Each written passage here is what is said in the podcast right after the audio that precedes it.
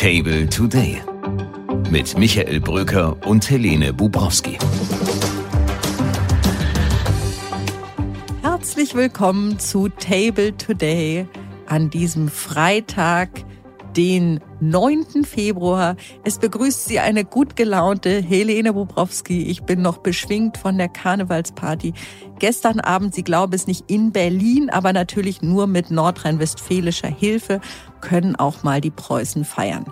Ich begrüße Sie am runden Tisch von Table Media, an dem alle Gedanken Platz haben, auch die von Michael Bröker. Hallo Michael. Ich glaube, der Karneval ist dir ein bisschen zu Kopf gestiegen, oder Helene? Nein, nein, ich habe mich jetzt wieder im Griff. Wir haben ja ein ernstes Programm heute. Wir müssen sprechen über den Besuch des Kanzlers in Washington noch bis heute Abend. Dann haben wir zu Gast Christian Miele, Startup-Investor und ehemaliger Präsident des Bundesverbands Startups, der einen Blick werfen wird auf die deutsche Wirtschaft und warum sie eigentlich so wenig innovativ ist. Und dann werde ich ihn als ausgewiesene Fußballexpertin, weil nur lebend mit lauter fußballbegeisterten Männern, sagen, was es bei dieser Europameisterschaft, die in ungefähr vier Monaten beginnt, ganz Neues geben wird. Und zwar erstmals.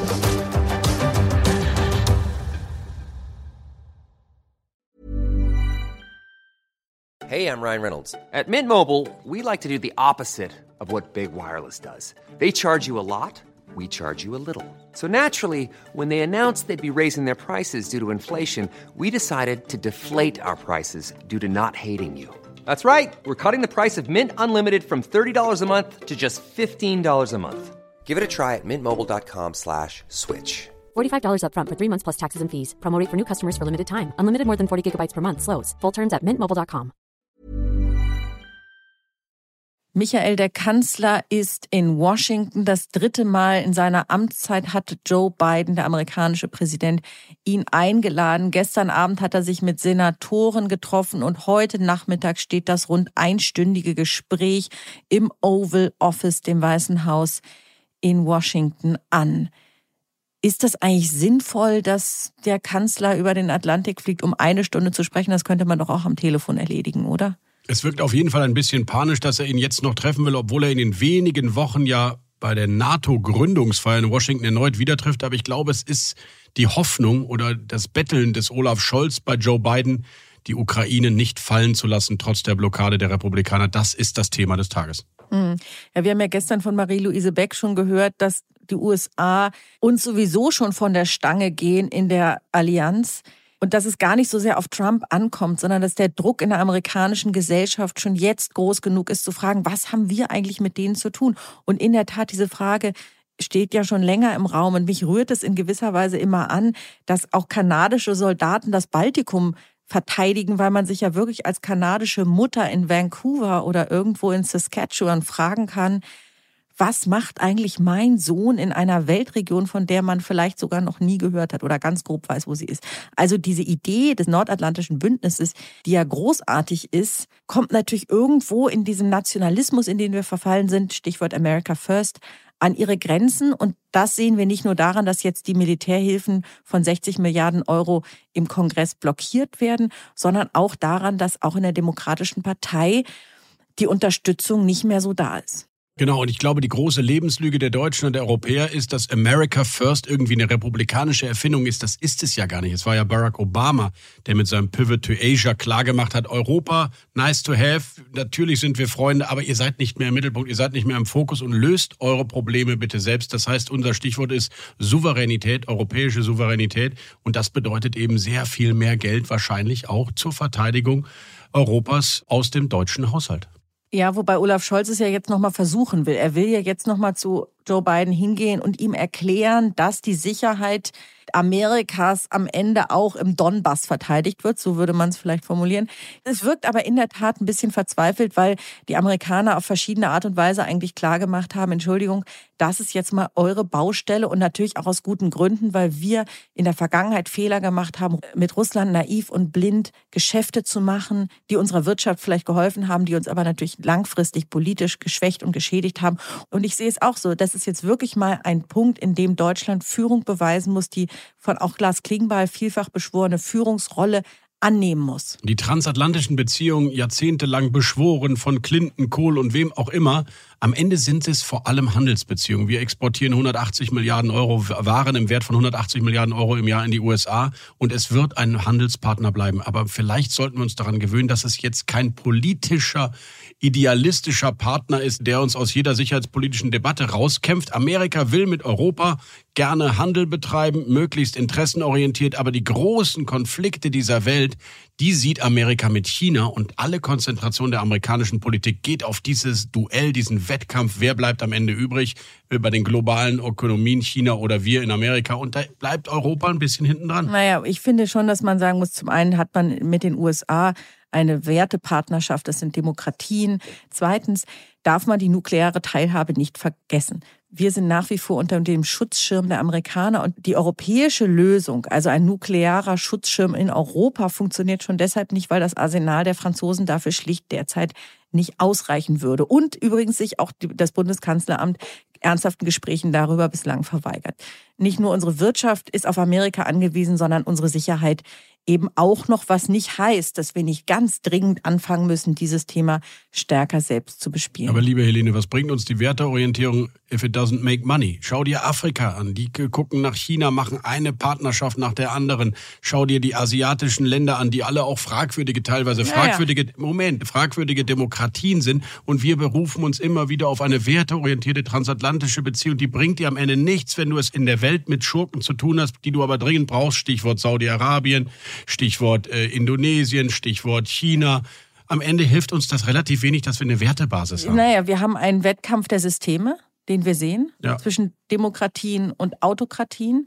Wir haben Länder wie China, die sagen, ihr macht euch doch mit eurer Demokratie lächerlich. Was bringt es euch denn eigentlich? Also wenn ihr den Mist machen wollt, könnt ihr es gerne machen, aber wir zeigen, dass man wirtschaftlich viel stärker ist, wenn man sich an diese ganzen anstrengenden Menschenrechte nicht halten muss. Ich finde das ganz wichtig, diese Wertefrage, die nicht hinten anzustellen, sondern zu sagen, es ist auch in unserem gemeinsamen Interesse zu zeigen, dass Demokratien wirtschaftlich florieren können, dass Freiheit nicht nur ein Wort auf einem Papier ist, sondern dass das das bessere Konzept, das bessere System ist. Ja, aber was bringt es uns konkret? Die Amerikaner machen mit uns eine harte Handelspolitik. Ich erinnere an dich an TTIP und die Diskussionen danach, Zölle, Beschränkungen. Am Ende wollen die Amerikaner auch ihre Waren verkaufen und da sind sie ein Partner, der nicht in den Vertragsverhandlungen auf Werte basiert, sondern auf Interessen. Und ich finde, die Amerikaner ja. haben immer in der Welt Interessenpolitik gemacht und wir haben immer wertebasierte Politik gemacht. Vielleicht nähern Nein, wir uns irgendwann mal pragmatisch ich glaube, an. Ich glaube, ich halte es für eine große Lebenslüge in Deutschland zu sagen, dass wir wertegeleitete Politik machen. Ich halte die deutsche Außenpolitik, übrigens auch die deutsche Europapolitik, für hochgradig interessengeleitet. Und das ist ja nicht verkehrt. Ja, Europa, aber ich verkehrt. rede ja nicht über Europa. In Afrika haben wir eine wertebasierte Entwicklungshilfepolitik gemacht, die null Interessen geleitet war. Es ist mal einer zurückgetreten, ein Bundespräsident,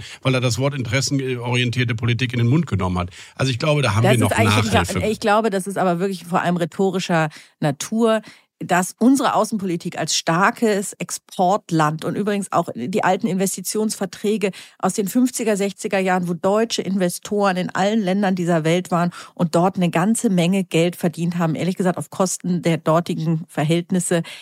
Das ist, hat alles mit, mit diesen schönen Worten von Entwicklungshilfe und Werten nichts zu tun, sondern war knallharte Interessenpolitik. Das muss nichts Falsches sein, aber ich halte dieses Schönreden von dem, was Deutschland macht und dass wir immer nur wertegeleitet unterwegs gewesen sind, das passt nicht zur deutschen Politik der Nachkriegszeit. Da muss man vielleicht auch ein bisschen realistischer aufs eigene Land gucken. Aber im Ergebnis. Sind wir uns nicht einig, Helene, weil die Zahlen sprechen eine andere Sprache. Wenn wir Indien Entwicklungshilfe überweisen, dann weiß ich nicht warum. Weiß ich nicht warum. Indien eine Milliardenökonomie, die irgendwie Satelliten ins All schießt, aber wir überweisen ihnen Entwicklungshilfe. Da frage ich mich wirklich. Das ist jetzt aber ein wir... anderes Thema. Nee, das ist werteorientierte Politik. Warum wir die ganze Welt mit bestimmten tollen Projekten unterstützen zur Förderung von Demokratien und was weiß ich alles, anstatt mal ein gutes Handelsabkommen mit Südamerika hinzukriegen. Ja, das ist natürlich ein Riesenproblem, aber das, das Problem ist ja relativ neu. Und wann aber hat Amerika das, macht Moment, das so. wann hat die Kritik in Deutschland angefangen an Investitionsschutzverträgen. Sie hat angefangen da, als Deutschland das allererste Mal in der Situation war, selber Schadensersatz zahlen zu müssen, nämlich an Vattenfall.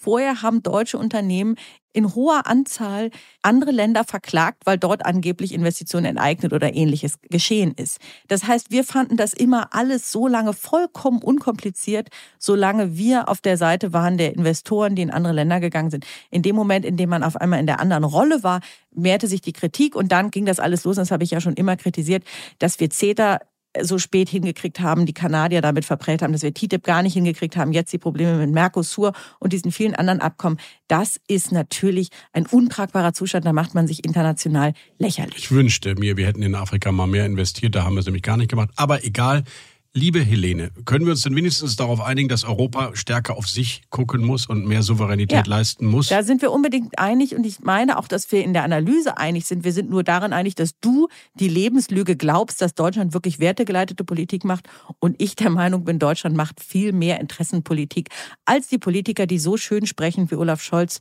vielleicht heute Nachmittag mit Joe Biden es suggerieren. Also aus meiner Sicht gibt es ja nicht nur 0 oder 1 und schwarz oder weiß, es gibt auch eine Grauzone. Ich, also vielleicht hat das Panel in, in, meiner Analyse zu sehr auf der werteorientierten Skala ausgeschlagen, aber okay.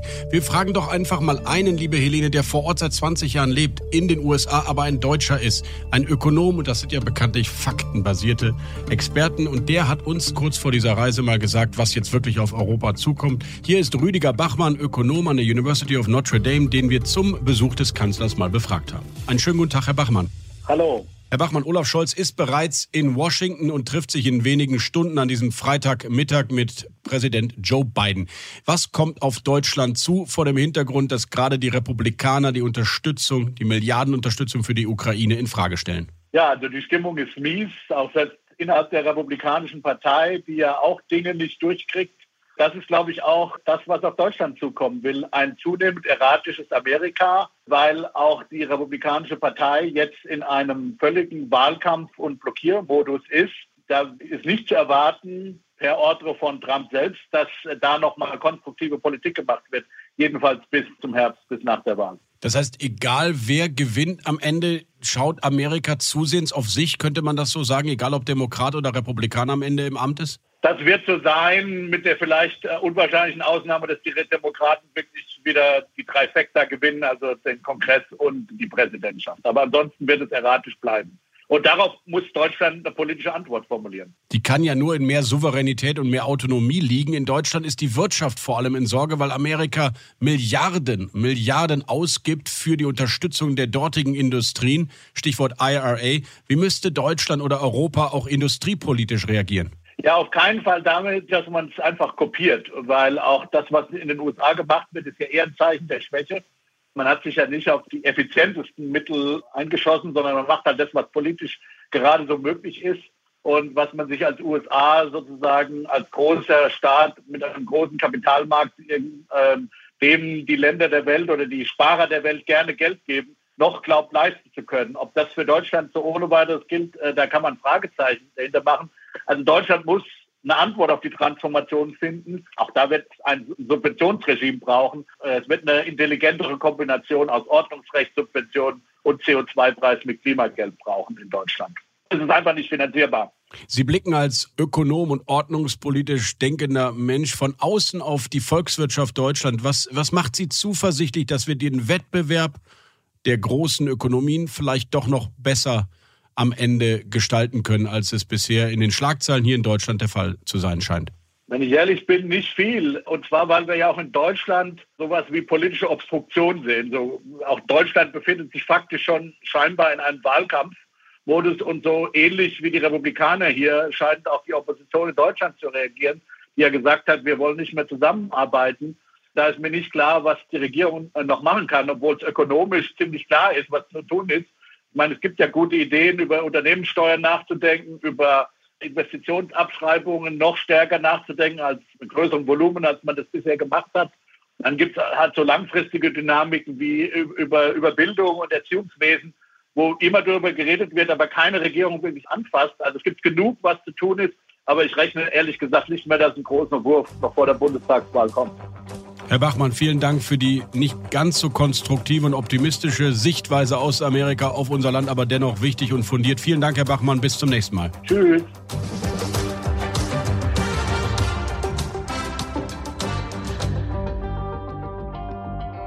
Ja, geballte Wirtschaftskompetenz heute hier im Podcast. Nach Rudolf Bachmann kommt jetzt Christian Miele. Ich habe ihn vorhin schon angekündigt. Er ist Start-up-Investor hier in Berlin. Headline heißt sein Unternehmen. Jahrelang war er Lobbyist für die Start-up-Szene als Präsident des Bundesverbands Start-up. Und Michael wird jetzt mit ihm darüber sprechen, wie wir die deutsche Wirtschaft dynamisieren können. Hallo, Michael Brücker. Christian, wir müssen mit dem Unternehmen beginnen, das deinen Nachnamen trägt oder umgekehrt, du trägst den Nachnamen dieses Unternehmens, nämlich dem Traditionskonzern Miele, der weltweit 2000 Stellen abbauen will, 700 Stellen von Deutschland nach Polen verlagern will. Ist das Unternehmen der Inbegriff schon des industriellen Abstiegs dieses Landes? Bevor ich auf deine Frage eingehe, ganz kurz zur Einordnung. Also ja, ich gehöre zur Familie Miele. Ich bin der Urenkel des Firmengründers. Ich bin aber kein Gesellschafter bei Miele und auch nicht operativ im Unternehmen tätig. Das heißt, alles, was ich jetzt sage, ist meine Meinung als Familienangehöriger und Namensträger. Dass ein Unternehmen wie Miele in solchen Zeiten 2000 Stellen abbaut, ist für mich schon symbolisch dafür, was hier am Industriestandort passiert. Miele ist ein Traditionsunternehmen, das sehr heimatverbunden ist und wo Mitarbeiterinnen und Mitarbeiter immer im Zentrum der Arbeit und des Wirtschaftens gestanden haben. Wenn man jetzt 2000 Stellen abbaut, eine Produktionsstätte mehr und mehr nach Polen verlegt, dann ist das ein Symptom, das sicherlich auch auf die Industriepolitik in unserem Land zurückzuführen ist, ja. Was ist das zentrale Problem der fehlenden Wettbewerbsfähigkeit in diesem Land, der ja jetzt sogar der Wirtschaftsminister selbst diagnostiziert hat? Also das zentrale Problem als solches gibt es nicht. Aber wenn ich eine Ebene höher gehe, dann ist es ein Umsetzungsproblem und kein Erkenntnisproblem. Das sehen wir ja jetzt auch gerade in den aktuellen Debatten. Christian Lindner und Robert Habeck sind sich ja wahnsinnig einig darüber, dass wir ein Problem in der Wettbewerbsfähigkeit haben.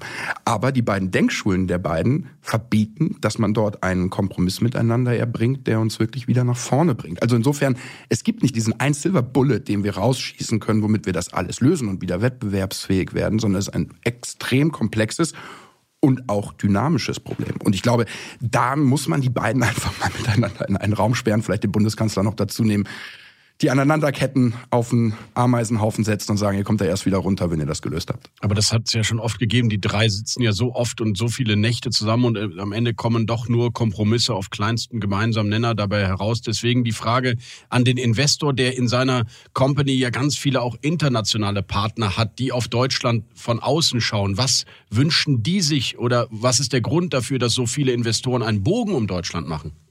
Es ist äh, ein mannigfaltiges Problem. Wenn ich es in drei Punkten zusammenfassen kann, dann ist es, da fehlt es an Finanzierungsattraktivität, da fehlt es an äh, Fachkräften. Das ist ja auch ein industrielles Problem und nicht nur eins für die Startup-Szene. Und das ist ein Wettbewerbsproblem. Also unsere europäischen Nachbarn, aber auch unsere weltweiten Wettbewerber, China, USA, letztendlich auch im Mittleren Osten durch Israel, das sind Investoren, die schauen auf Deutschland skeptisch und sagen, Herr, ihr habt ganz viele ganz tolle, fundamentale Vorteile, aber ihr nutzt sie nicht. Und der Trend ist eben nicht positiv. Guckt ihr ja die Statistiken an. 0,3 Prozent, 0,5 Prozent Wirtschaftsschrumpfung ja, anstatt Wachstum. Ja, wir gehen mal konkret rein in die Finanzierung. 2023 gab es ein Venture Capital, also ein Wagniskapital, das hier in deutsche Unternehmen investiert wurde in Höhe von 6 Milliarden Euro. Das war schon ein Rückgang von 40 Prozent im Vergleich zum Vorjahr. Der Startup-Verband, dessen Vorsitzender du warst, rechnet damit, dass das dieses Jahr nicht deutlich besser wird. In Frankreich äh, läuft es deutlich besser. Pro Kopf äh, wird dort ein Venture Capital investiert von 107 Euro, in Deutschland nur 85. Warum glauben Investoren an Frankreich und nicht an Deutschland? Das ist eine tolle Frage. Und ich glaube, es hat ganz, ganz viel damit zu tun, dass Emmanuel Macron sich selber an, die, an den Kopf der Bewegung setzt. Macron, und ich bin ja selber im Élysée-Palast bei ihm gewesen, der stellt sich da vorne hin und sagt, Frankreich muss eine Nation werden, die am Fließband starke Firmen produziert. Wir wollen in diesem globalen Wettbewerb ganz vorne mitspielen. Und unsere Strategie ist es, dass wir alles darauf ausrichten, dass wir das auch schaffen diese Führungsrolle, die Macron da einnimmt, das ist einfach von der Symbolik her etwas, was dazu beiträgt, dass Investoren Lust haben, mit Frankreich gemeinsam nach vorne zu gehen und in Frankreich zu investieren. Aber was macht er konkret anders? Welche Gesetze, welche Regularien, welche Investitionsmittel bringt er in das Ökosystem, die wir hier in Deutschland offenbar nicht nutzen? Also in meiner Zeit als Vorstandsvorsitzender vom Startup-Verband haben wir immer wieder festgestellt, dass Deutschland und Frankreich, was die Rahmenbedingungen angeht, fast gleich auf sind. Der Trend in Frankreich ist aber ein anderer. Also wenn du dann schaust, wie hat sich das über die Zeit entwickelt und wie wird sich das vermutlich über die nächsten zehn Jahre entwickeln, dann muss ich schon feststellen, dass die Aufgaben, die Emmanuel Macron sich da aufs Blatt geschrieben hat, anders aussehen als die in Deutschland. So, ganz konkret heißt das, er hat beispielsweise Versicherungs-CEOs in einen Raum eingesperrt und gesagt, so liebe Leute, ihr fangt jetzt an, signifikant in Venture Capital zu investieren das ist etwas, das uns einen strukturellen Vorteil gegenüber anderen Nationen in Europa und auch weltweit bringt. Und da muss ich ganz offen sagen, das haben wir hier in Deutschland so noch nicht gesehen. Da wird der Bundeskanzler nicht sagen, liebe Versicherungs-CEOs, ihr kommt jetzt mal alle hierher und wenn wir gemeinsam gutes Business miteinander weitermachen wollen, dann müsst ihr jetzt aber auch mal ein bisschen mehr in diese innovativen R&D-heavy Companies investieren. Also er aktiviert altes Geld in neue digitale Wirtschaft, indem er sie dazu verpflichtet, wenn wir bei uns schauen, die Pensionskassen, die Versicherungen, die haben, die, die Family Offices, die haben ja Milliarden und wenn nicht Billionen, aber es kommt nicht im Ökosystem an. Es gibt zwei Herausforderungen, die man hier erwähnen muss. Das eine ist eine Rahmenbedingung, das andere ist was Spirituelles beinahe. Das Spirituelle hat Macron dadurch gelöst, indem er diese Versicherungs-CEOs alle in einen Raum mitgenommen hat und denen eine Ansage gemacht hat. Die Rahmenbedingungen, die es nicht ganz einfach machen in ganz Europa, das ist Solvency 2, also diese Eigenkapitalunterdeckelungen, die die Versicherungsunternehmen und Pensionskassen hier unternehmen müssen. Das ist ein struktureller Nachteil, da muss man ran. Aber darüber reden wir jetzt auch schon seit zehn Jahren. Und es ist immer das Gleiche. Es ist immer wieder, ja, aber Solvency 2 hält uns davon ab, in die Assetklasse vehement zu investieren, weil es sehr teuer ist. Es ist viel einfacher für uns, dass wir weiterhin in Fixed-Income-Produkte wie Staatsanleihen reingehen. Aber auf der anderen Seite ist es eben auch ein bisschen Mentalität. Und das macht Macron viel, viel, viel besser. Also nochmal, Solvency 2 gilt für alle europäischen Mitgliedstaaten. Die bestimmte Hinterlegung von Eigenkapital bei Investitionen in Risikobeteiligung, was auch immer. Aber äh, Macron hat sie mehr oder weniger dazu gezwungen, es trotzdem zu machen. In Deutschland gelten die gleichen Regeln, aber keiner zwingt die Versicherungsunternehmen. Verstehe ich so, richtig? So, so ist es. So mhm. ist es. Ja. Also es ist nicht das einzige ähm, Phänomen, was Macron in Frankreich angeschoben hat, sondern einfach auch dem gesamten Land klarzumachen, wir sind ein kleines Land. Wir haben weniger Einwohner im Vergleich zu unserem globalen Wettbewerb. Wir haben keine Rohstoffe.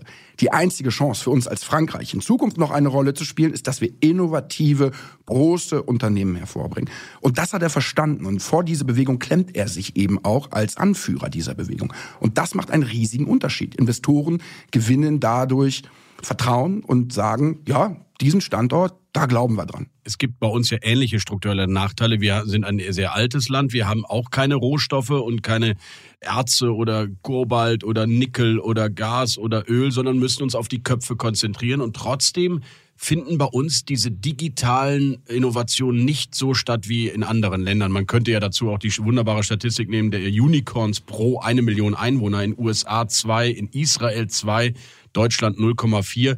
Also wir schaffen es offenbar nicht, in der digitalen Wirtschaft führend zu sein, obwohl wir doch das Land der Tüftler, Erfinder und Denker sind. Was läuft da falsch? Du hast das wunderbar zusammengefasst und da ist ein riesiges Problem. Lass uns Israel nehmen, die du gerade beschrieben hast. Ein extrem kleines Land, rohstoffarm, wenige Einwohner trotzdem in diesen Statistiken immer ganz vorne mit dabei.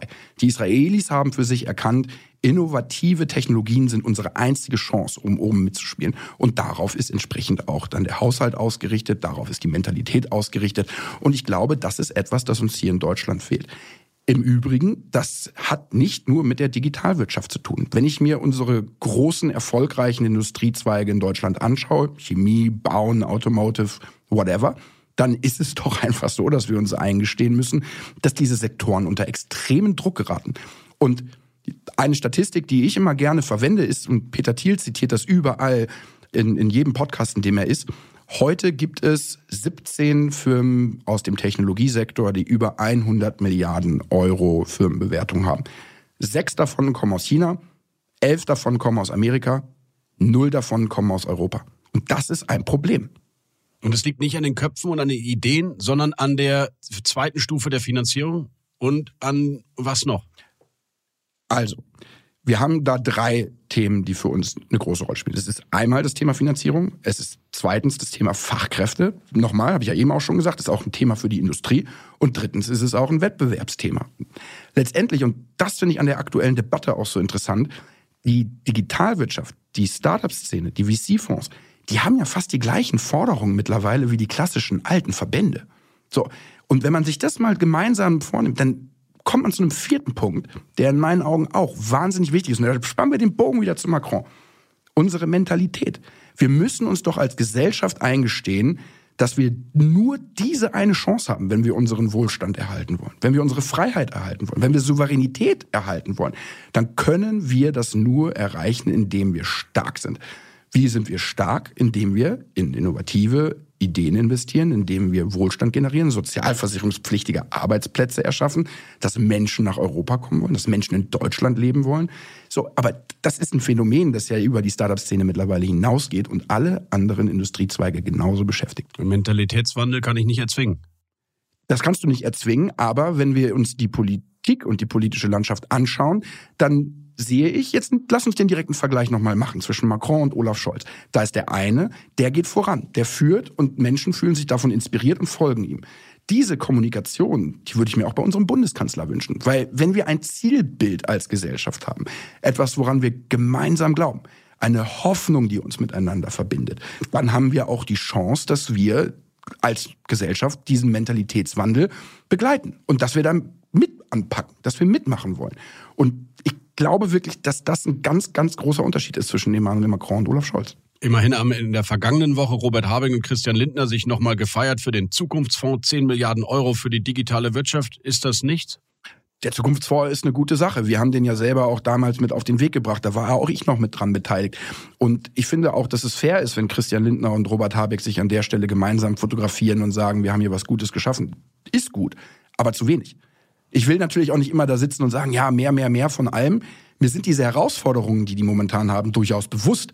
Aber deswegen habe ich auch eingangs gesagt, wir haben kein Erkenntnisproblem, wir haben ein Umsetzungsproblem. Die, die, die müssen sich einigen. Es sind anderthalb Jahre bis zur Bundestagswahl. Jetzt können wir warten und mit der Salamitaktik kleine Verbesserungen vornehmen. Das wird uns aber gesamtgesellschaftlich nicht nach vorne katapultieren. Eine letzte Frage, Christian. Beim Innovationsindex, der weltweit vergleicht, wie dynamisch innovativ eine Gesellschaft ist, liegen wir bei einem Punkt sehr weit hinten, nämlich beim Transfer von Wissen und Ideen in die wirtschaftliche Praxis. Rang 23 von 100 Ländern und da denkt man sofort an die großen Erfindungen wie MP3 oder auch äh, Innovationen im Solarbereich oder den Transrapid, die irgendwo anders dann in die Praxisumsetzung gekommen sind. Woran liegt es, dass wir zwar Ideen haben, aber ähm, irgendwie sie nicht zur Marktreife bringen? Das ist eine fantastische Frage und ehrlich gesagt auch eine katastrophale Bestandsaufnahme unserer derzeitigen Situation. Wir haben ein paar der führenden Forschungsinstitute in Deutschland. Leibniz-Gesellschaft, Helmholtz, Max Planck, Fraunhofer, Fresenius, die sind alle da. Wir haben Top-Universitäten. Wir spucken jedes Jahr mehr MINT-Studentinnen und Studenten aus als unsere globalen Wettbewerber. So, wenn man sich einfach mal diese Zahlen anschaut, die Forschungsergebnisse, die aus diesen Instituten rauskommen und es dann nicht in die Anwendung schaffen, nicht zu echten Produkten werden. Eine Statistik, 96 Prozent der gesamten IP, die auf deutschem Boden produziert wird, vergammelt im Keller. Nur vier Prozent dieser IP, dieser Patente schaffen es, irgendwann mal ein Produkt zu werden. Und das ist ein ganz großes, großes Problem. Weil wenn wir uns heute mal anschauen, wo wird großer Wert kreiert? BioNTech war eine tolle Geschichte. Schau dir an, was im gesamten künstlichen Intelligenzsegment mit Nvidia und Co. passiert. Du hast eben MP3, Transrapid, Solar angesprochen. Wir können das ja. Aber wir müssen jetzt lernen, dass wir aus der Forschung, aus der Grundlagenforschung in die Anwendungsentwicklung kommen. Und ich glaube, Venture Capital, aber auch die alte Industrie sind ein Schlüssel, um das dann auch entsprechend zu erreichen und diese Brücke zu bauen sagt der Investor des Jahres 2022 laut Handelsblatt. Vielleicht hört ja der eine oder andere in der Politik zu. Vielen Dank für dieses Gespräch, Christian Miele. Danke, Mick.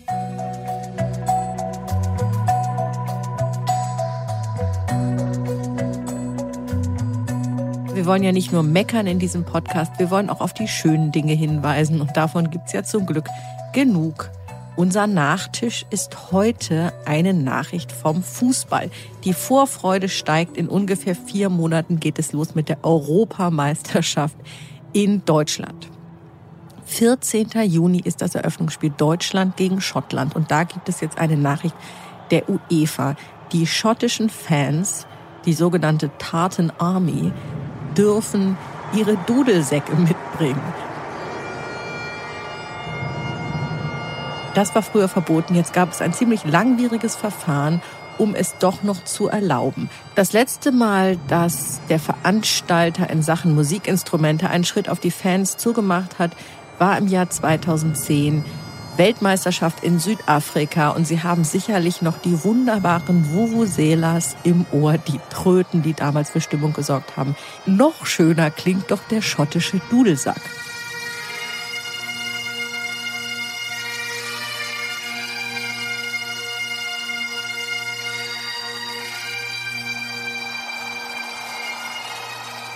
Heute war es das. Ich verabschiede mich von Ihnen, wünsche Ihnen noch einen schönen Tag, ein schönes Wochenende, schöne Karnevalstage, die Sie hoffentlich feiern.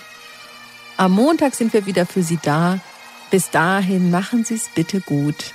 Ihre Helene Bobrowski.